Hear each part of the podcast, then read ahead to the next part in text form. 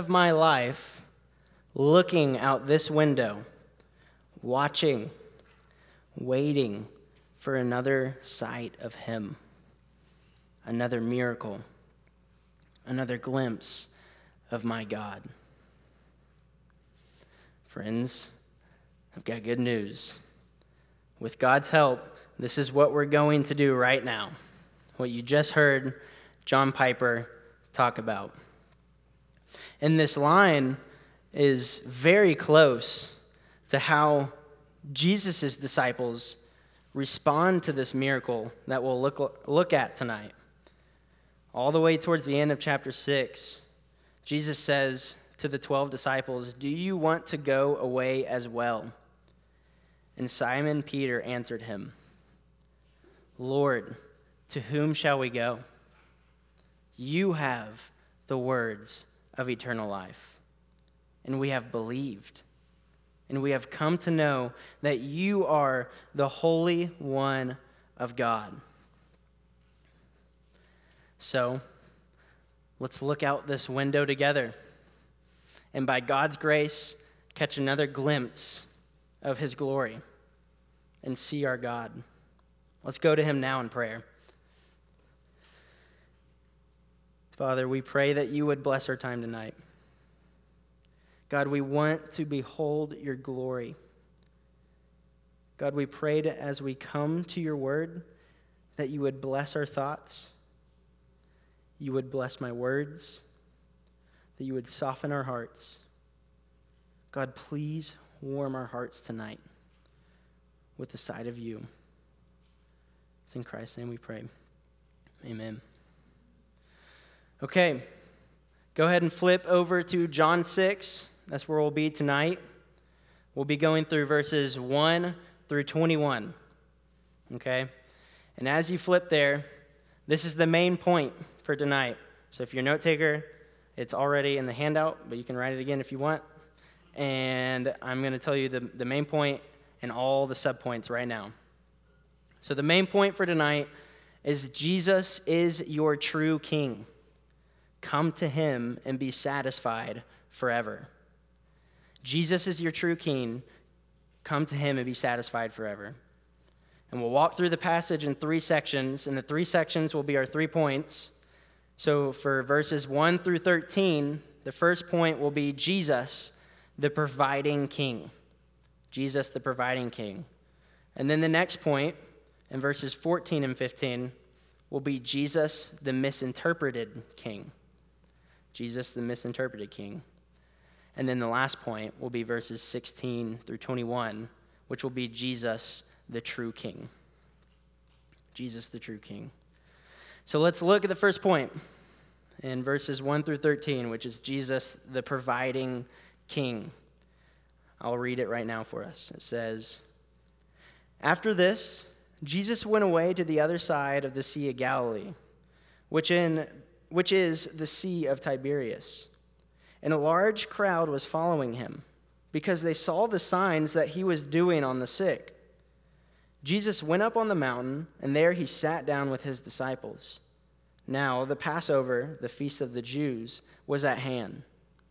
Lifting up his eyes then, and seeing that a large crowd was coming toward him, Jesus said to Philip, Where are we to buy bread so that these people may eat? He said this to test him, for he himself knew what he would do. Philip answered him, 200 denarii worth of bread would not be enough for each of them to get even a little. One of his disciples, Andrew, Simon Peter's brother, said to him, There is a boy here who has five barley loaves and two fish, but what are they for so many people? Jesus said, Have the people sit down. Now there was much grass in the place. So the men sat down, about 5,000 in number. Jesus then took the loaves, and when he had given thanks, he distributed them to those who were seated. So also the fish. Oh, sorry. To yeah, to those who were seated. So also the fish, as much as they wanted. And when they had eaten their fill, he told his disciples, Gather up the leftover fragments that nothing may be lost. So they gathered them up and filled 12 baskets with fragments from the barley loaves left by those who had eaten. Okay. So there's a lot here. So we're going to narrow in and think about together what this miracle is supposed to reveal about Jesus. What do we learn about Jesus here? This is what we should be asking ourselves every time Jesus is performing a miracle. We should be asking, what does this reveal about him? If you remember in the, the previous passage, in chapter 5, verse 36, Jesus says that the miracles he's been doing, they bear witness about him, that the Father has sent him. In chapter 10, verse 25, Jesus says that the works he does bears witness about who he is.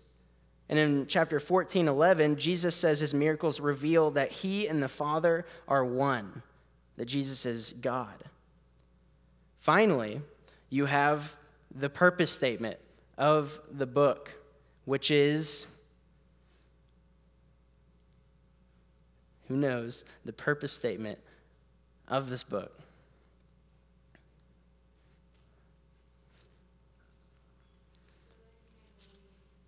Yeah, yep. So that you may believe. All the way over in chapter 20, verses 30 and 31. I'm going to read it for you. It says, Now Jesus did many other signs in the presence of the disciples, which are not written in this book. But these are written, and these is the signs. The signs are written so that you may believe that Jesus is the Christ, the Son of God, and that by believing you may have life in his name. So John tells us straight up at the end of the book, these miracles reveal who Jesus is, the Christ, the Son of God, and he wants you to believe that very thing about Jesus. So, whenever we see his miracles, we should be asking ourselves every time, what do I learn about God? What do I learn about who Jesus is? So, what do we learn about God from this miracle? What do we learn about Jesus from this miracle? As Nick Roark loves to say, here's the bottom line up front bluff, okay? Here's the bottom line up front. We learn that Jesus is the king who provides for his people. But he doesn't just provide anything, he provides eternal life. This is what we learn about Jesus from this miracle.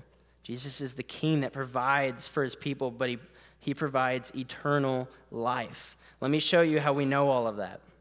To start, Jesus tells us that that is what the miracle reveals.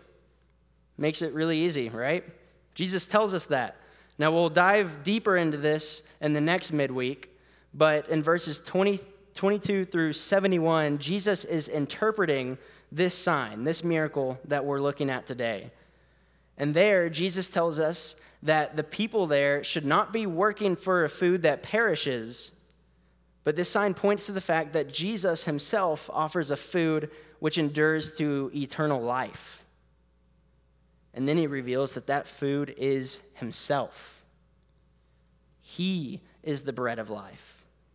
He offers eternal life in himself. So he calls everyone to come to him for life. This sign revealed what Jesus offers all those who come to him life giving, all satisfying bread. Now let's think about that for a second. Let's do a short meditation on food. We need food to survive. If you don't eat food, you will eventually die. God did not just randomly make us to need food. God, in His grace towards us, made us to need food so that we would have a daily reminder that we need Him. He tells us that we don't live on bread alone, but every word that comes from the mouth of God. And when we eat, we can be reminded that we have a bread that came down from heaven for us to satisfy us forever, to offer us eternal life. So, next time you're slamming down that fat patty melt from Whataburger, step back and take a moment. Take a moment to think and remember that in Christ, you have something far more satisfying a bread from heaven that gives you eternal life. But that's not all Jesus is, is saying about this miracle. He also points out that this work he is doing, this eternally satisfying, this life producing bread that he gives, was foretold of in the Old Testament. Jesus is the fulfillment of it. Jesus says the manna in the wilderness given to Israel is pointing to him, all the way back in Exodus and in Numbers. And before we even go to those stories, if we look carefully at this story that we're reading today, John is, is working hard to show us that, to show us that Jesus is the fulfillment of these stories in the Old Testament. So you can start by looking back in chapter 5, just before our passage. Jesus tells us that the Jews had placed their hope in Moses, but Moses was writing about Jesus. Moses wanted them to believe in Jesus. And so, what does John do next to help those who have wrongly placed their hope in Moses to believe in Jesus? Well, he writes down this miracle painting Jesus as a better Moses. Just a brief look through this will be sufficient. If you look through this, Jesus crosses a sea with crowds following him, similar to the Exodus. And he goes up on a mountain, just like Moses went up on Mount Sinai. The Passover is at hand, which is a huge indicator of what John's trying to do here. And then he miraculously provides bread for his people, just like uh, what happened with Moses and Israel in the wilderness.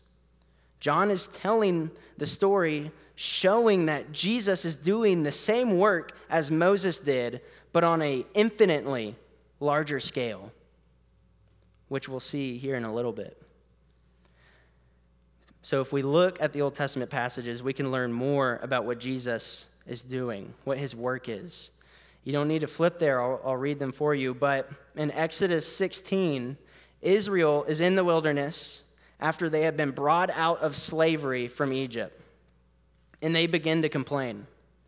They begin to complain. They say they are going to starve out there.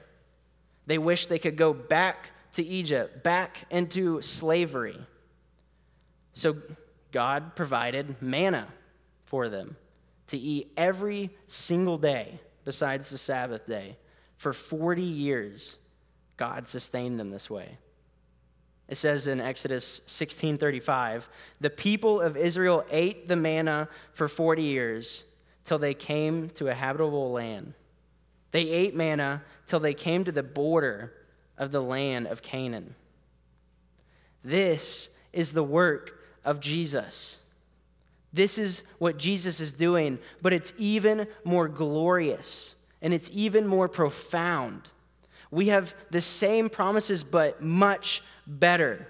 As we wander through the wilderness in our lives, we have been promised in Christ that we too will be brought to the promised land.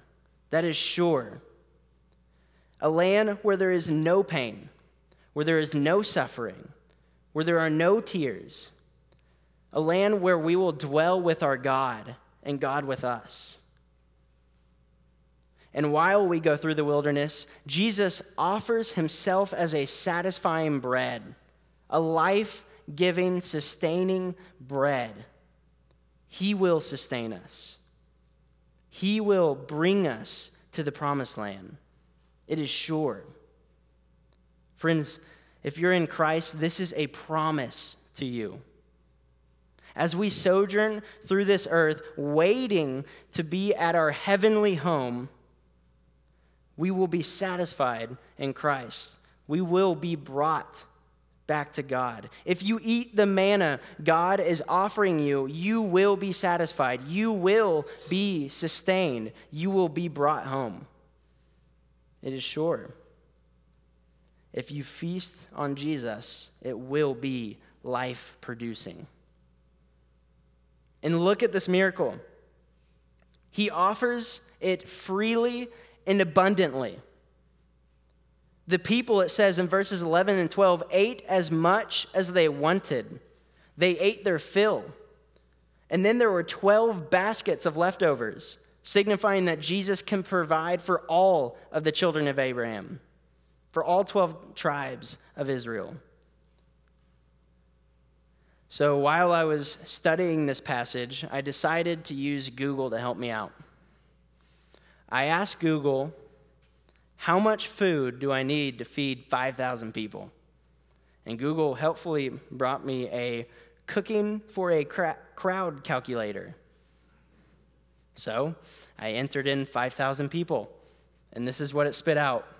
It said to feed 5,000 people, you'll need 1,873.7 pounds of protein.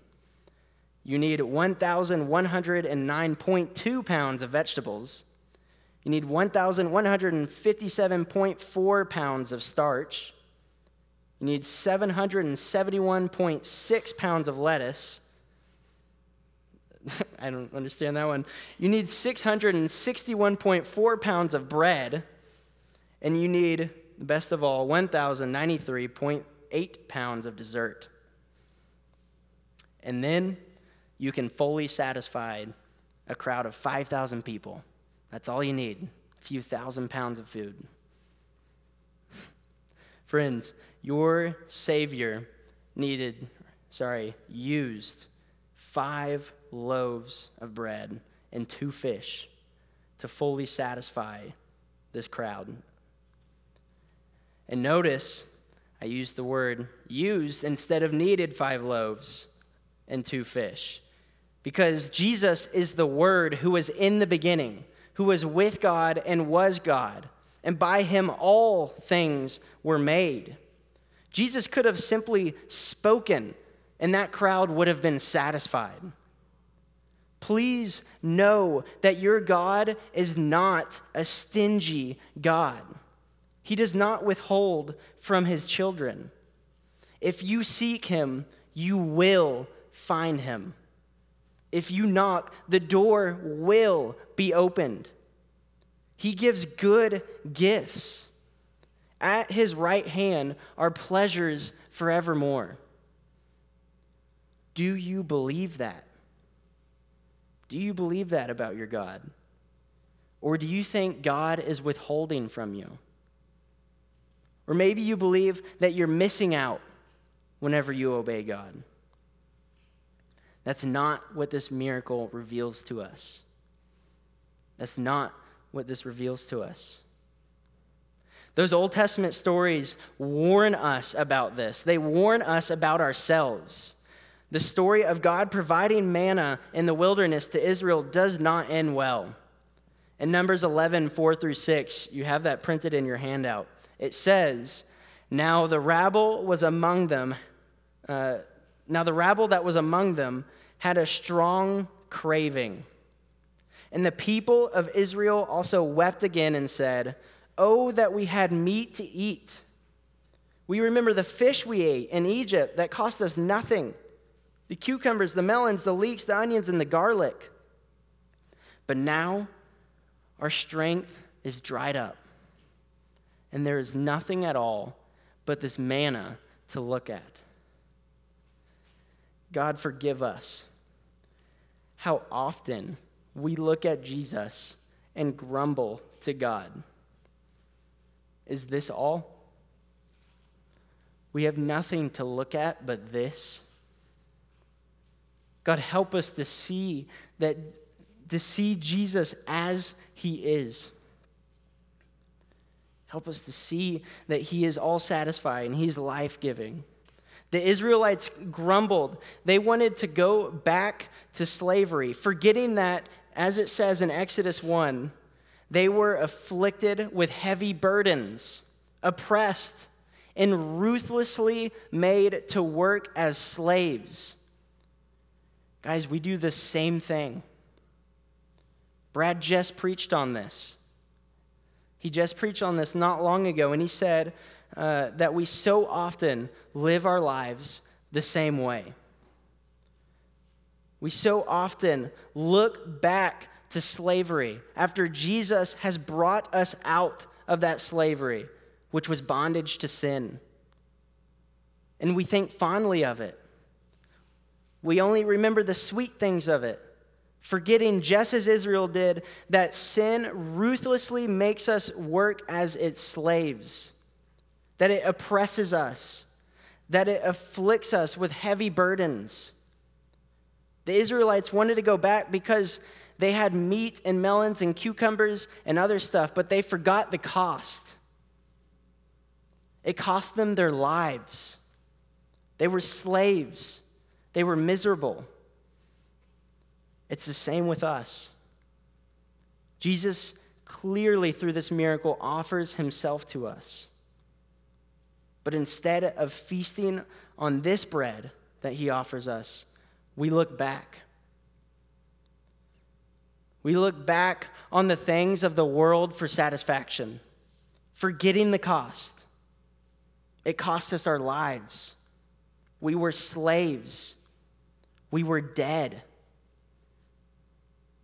What are the ways that even tonight you are looking back to find satisfaction in something other than your God? What ways are you, retempt, are you tempted to return to Egypt, to return to uh, your vomit like a dog, forgetting that you are enslaving yourself? Is it partying, using drugs or excessive alcohol? Is it relationships you're trying to find satisfaction in? Do you turn to porn for satisfaction? not knowing that it will be a cruel taskmaster over you? Or what about praise, the praise of your friends and family? Do you run to that? Or is it a certain size dress or a certain weight bench press? You name it. We look back. We run to anything but God to be satisfied. Friends, all of those things fail us. More importantly, all of those things offend God. You were not made to be satisfied by those things. They will enslave you, they will require your life, they give you death. Jesus said, Those who ate the manna in the wilderness died. But all those who eat his flesh will have eternal life. That's what Jesus tells us. Jesus offers himself freely and abundantly, a wellspring of life, eternally satisfying. Come and see your all satisfying Savior. Taste and see your life giving bread from heaven. Look out this window as much, you, as much as you can. Look out this window of the Word. Spend time with God in prayer. Spend time with God's people. Meditate on God's Word and be blessed. Because where else would we go? How else will we be satisfied? Jesus has the words of eternal life. So go to him. Jesus is your providing king. That gets us to our next point, which is point number two. And don't worry, these points are shorter. Jesus, the misinterpreted king, in verses 14 through 15. I'll read them for us. When the people saw the sign that had, uh, sorry, when the people saw the sign he had done, they said, this is indeed the prophet who has come into the world. Perceiving then that they were about to come and take him by force to make him king, Jesus withdrew again to the mountain by himself. Again, it's helpful here to uh, know the Old Testament background. It says, This is indeed the, the prophet who has come into the world. The prophet that people are referring to is a prophecy of Moses in Deuteronomy 18. There, Moses says that God will raise up a prophet that will be like himself. This prophet will be like Moses. And Moses was a leader of God's people, he was a kingly figure who led God's people out of slavery to the edge of the promised land. With that in mind, these people in the story rightly applied this prophecy to Jesus because they did what we just did. They understood all the allusions uh, to Jesus being like Moses and how he was doing a work like Moses by miraculously providing bread for all these people. But John tipped us off at the beginning of this passage that these people would miss the point. Did you catch it in verse 2? It says, And a large crowd was following him because they saw the signs that he was doing on the sick. This should remind us of all the way back to chapter 2, verse 23 through 25, where the people believe Jesus because of the signs that he's doing, but they don't believe enough about Jesus. So Jesus doesn't entrust himself to them. It's the same here. It's the same here. These people fall short in their understanding of who Jesus is and their belief of who Jesus is. They thought Jesus was coming to do a work just like Moses. But Jesus didn't come to do a work just like Moses. Rather, he came to do a better work than Moses that was going to be like Moses' work. This work is not only physical, but also primarily spiritual. Jesus did not come to take Israel out of the snare of their Roman captors. He came to defeat a much greater enemy, a much stronger taskmaster, and that being sin and death. Your greatest problems in life is not your next test coming up, or friends who leave you out or hurt you, or a rocky relationship or annoying parents, you name it your greatest problem in life is you. The greatest, your greatest problem in life is your sin. You see, the, the people misinterpreted what Jesus had come to do. They think their biggest problem is they are being oppressed by the Romans. But what they don't see is there's a far greater problem that Jesus has come to rescue them from. He's come to rescue them from their sin from the wrath of God. Friends, this should be a comfort to us. It should be a comfort because this problem that you have sinned against God and will rightly bear his wrath for eternity has been solved in Christ. In Christ, our eternity has been sealed. These other problems in our, lo- in our life last a day, maybe a week, months, years or maybe even a lifetime. But even that is far too small to compare to our eternity. Knowing all this, notice how Jesus responds to them by trying uh, by to them by sorry how jesus responds to them trying to make him king he withdrew he withdrew from them and went to the mountain by himself. The people have missed something about Jesus. They've misinterpreted this king. Jesus shows why he avoids this throne they offer him as he corrects their understanding of who he is in the next passage in our next point, which is Jesus, the true king, in verses 16 through 21. So I'll read that for us now. It says, When evening came, his disciples went down to the sea, got into a boat, and started across the Sea of Capernaum. It was now dark, and Jesus had not yet come to them. The sea became rough because a strong wind was blowing. When they had rowed about three or four miles, they saw Jesus walking on the sea and coming near the boat, and they were frightened. But he said to them, It is I. Do not be afraid. Then they were glad to take him into the boat, and immediately the boat was at the land to which they were going.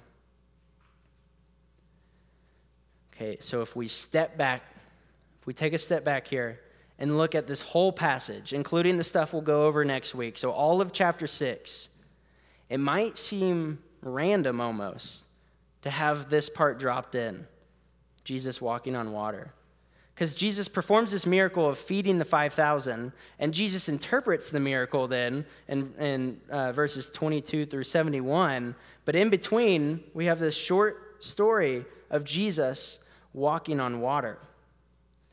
But this helps us to interpret how the people responded to Jesus earlier. John is trying to show us something. And Jesus is trying to teach us something about himself in light of all these people misinterpreting who he is. So the disciples are, are heading to the other side of the sea. And they're, they're there on the sea, and there's strong winds and big waves. And as they're struggling to row against these waves, through the spray of the waves hitting the boat, they see something their eyes can't believe. There's a man walking on water, walking over the waves toward them, and they're terrified. And notice too, in the passage, it wasn't the wind and the waves that it says they were terrified about, it was the sight of Jesus walking on water that terrified them. Jesus, seeing this terror, comforts them with these universe shaking words. He says, It is I. Do not be afraid. This is huge. This is huge. In, in the Greek, this is ego eimi. Everyone say ego eimi with me. One, two, three. Ego eimi. Flawless. Okay, ego eimi can be more directly translated I am. Does that remind you of anything? It's the name of God revealed to Moses in Exodus 3. It's Yahweh. Jesus takes the name of God and applies it to himself. He is the I am. No wonder it says the disciples were glad to take him into the boat because Jesus is revealing to them that he is Yahweh in the flesh. He can walk on the water because his very breath spoke the molecules into existence. He is the Word that was in the beginning, and all things were made through him. Jesus is the Son of God. He is God Himself. So, to tie the people misinterpreting who Jesus is uh, in the last point to what Jesus is doing to correct them now, Jesus is saying, The king you guys are trying to make me is far too small. The throne that they offer him is infinitely less powerful, infinitely less authoritative, infinitely less glorious. It would be an injustice an insult, a lie for Jesus to take the throne that they offer him. Jesus is saying, I am. He says, I am the true king. I am the king of the universe, the Son of God. His throne is a heavenly throne, not given to him by the hands of men, but by the very hand of the Father himself. His throne is eternal, is all powerful, is authoritative. The earth and all of creation is his footstool. That's why Jesus withdrew to the mountain, because they thought far too lowly of Jesus. This, friends, is your Savior. This is your gentle Savior who comes to you to take you by the hand, to lead you, to guide you, to sustain you. He will satisfy you. He will bring you to Himself. He will bring you to the promised land, as we talked about earlier. and he will not fail. Why? Because he's the sovereign God of the universe. He's the true king. The kings of this world wage war against flesh and blood. But your king waged war against the spiritual forces of evil in every temptation and prevailed. He was victorious every time, never sinning once. The kings of this world fight for power and authority by taking life. Your king received all power and all authority by laying down his life on our behalf. The kings of this world die and disintegrate in their graves. Your king rose from the dead and sits enthroned even now, right now. The kings of this world lose their kingship and their kingdoms burn to the ground. But your king sits enthroned forever, and his kingdom will never end. This is your king the true King. So go to him. Believe in him. Turn from your sin and follow him. In him, we find true life. In him, we receive eternal life. In him, you are abundantly satisfied. Where else would we go? Why would we leave him?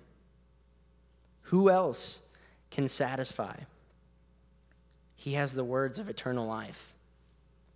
He is the true King, the Christ, the Son of God. So go to him.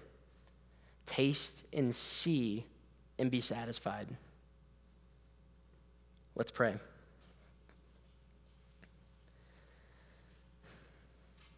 Father, you are glorious. You are mighty. And we thank you for revealing that to us in your word. God, we pray that we wouldn't miss it, that we would see your glory, that we would be in awe of you, that we would love you. God, help us to live lives that honor you, that love others God, help us to believe who Jesus reveals himself to be our true King, the Christ, the Son of God. God, we need your help. Soften our hearts. It's in Christ's name we pray. Amen.